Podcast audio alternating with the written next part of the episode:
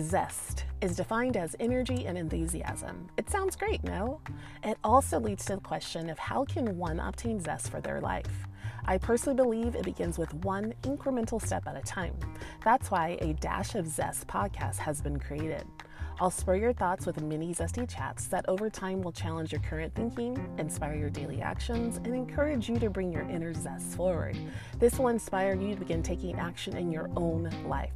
The result? You'll begin showing up with more energy, enthusiasm, and yes, zest within your days, no matter the circumstance.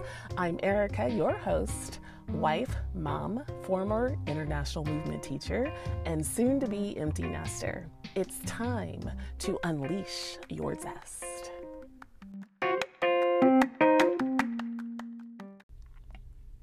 When's the last time you did an audit of your current belief system? Have you considered where your current beliefs derive from? And most importantly, are they upholding the best outcomes for you today?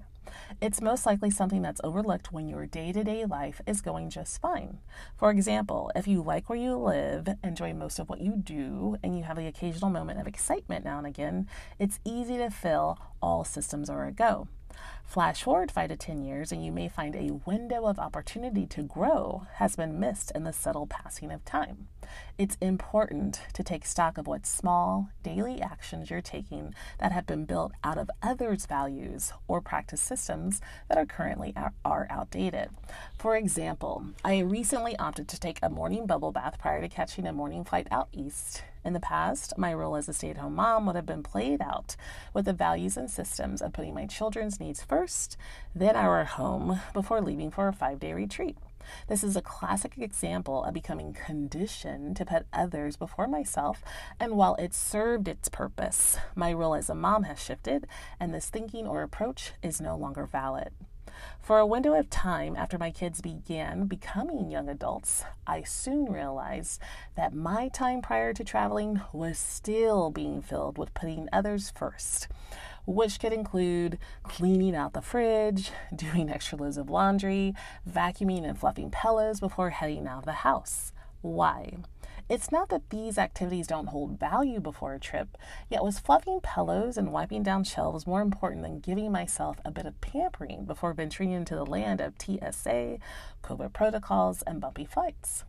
With little thought, the answer is no. In fact, I've come to believe that taking care of me first puts me in a better position to enjoy the journey, no matter what comes up.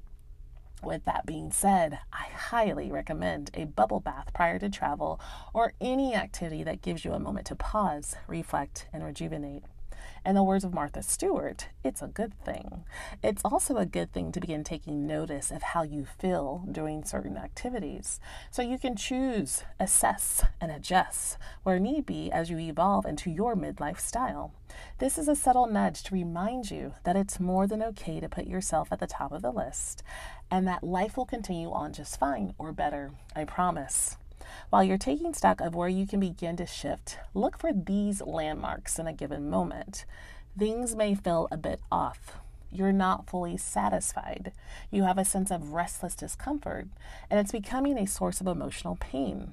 It's also important to remember that the actions that once worked in your life can become outdated in the present. Your circumstances have shifted. It only makes sense that you do too. For this week's exercise, I want you to begin identifying the actions that have expired in your day to day and think of new ways you can expand yourself in this space of new time. Once you're clear on where you can shift, commit to a day to put it into action and take notice of how you feel before, during, and after the moment. I personally didn't expect to get such fulfillment out of my morning bath, yet I did, and I will be playing another soak prior to our next adventure. Next Wednesday, we'll delve into the notion of having an either or philosophy. Be sure to follow a dash of zest and hit the reminder button so you don't miss a thing and go back to catch up on last week's episode too. This week, get clear on where you can begin to put yourself within current spaces of outdated labels. It's all about finding your space for self nourishing, pampering, growth, and self connection. I am Ericka, the curator of Zest, wishing you a zest filled week.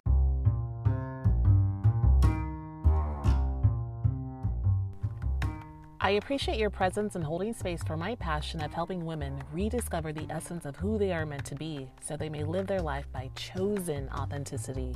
If you enjoyed this episode, please like, subscribe, and share with someone that could use a little zest in their life today. Keep the good energy going by following me, Ericka Bell, on Instagram and LinkedIn at The Zestful Movement. You're invited to sign up for our weekly newsletter that will help you become a part of our Zesty crew as you stay connected to the conversations. This will also allow you to gain access to some monthly special offerings created with you in mind. Go to www.thezestfulmovement.com.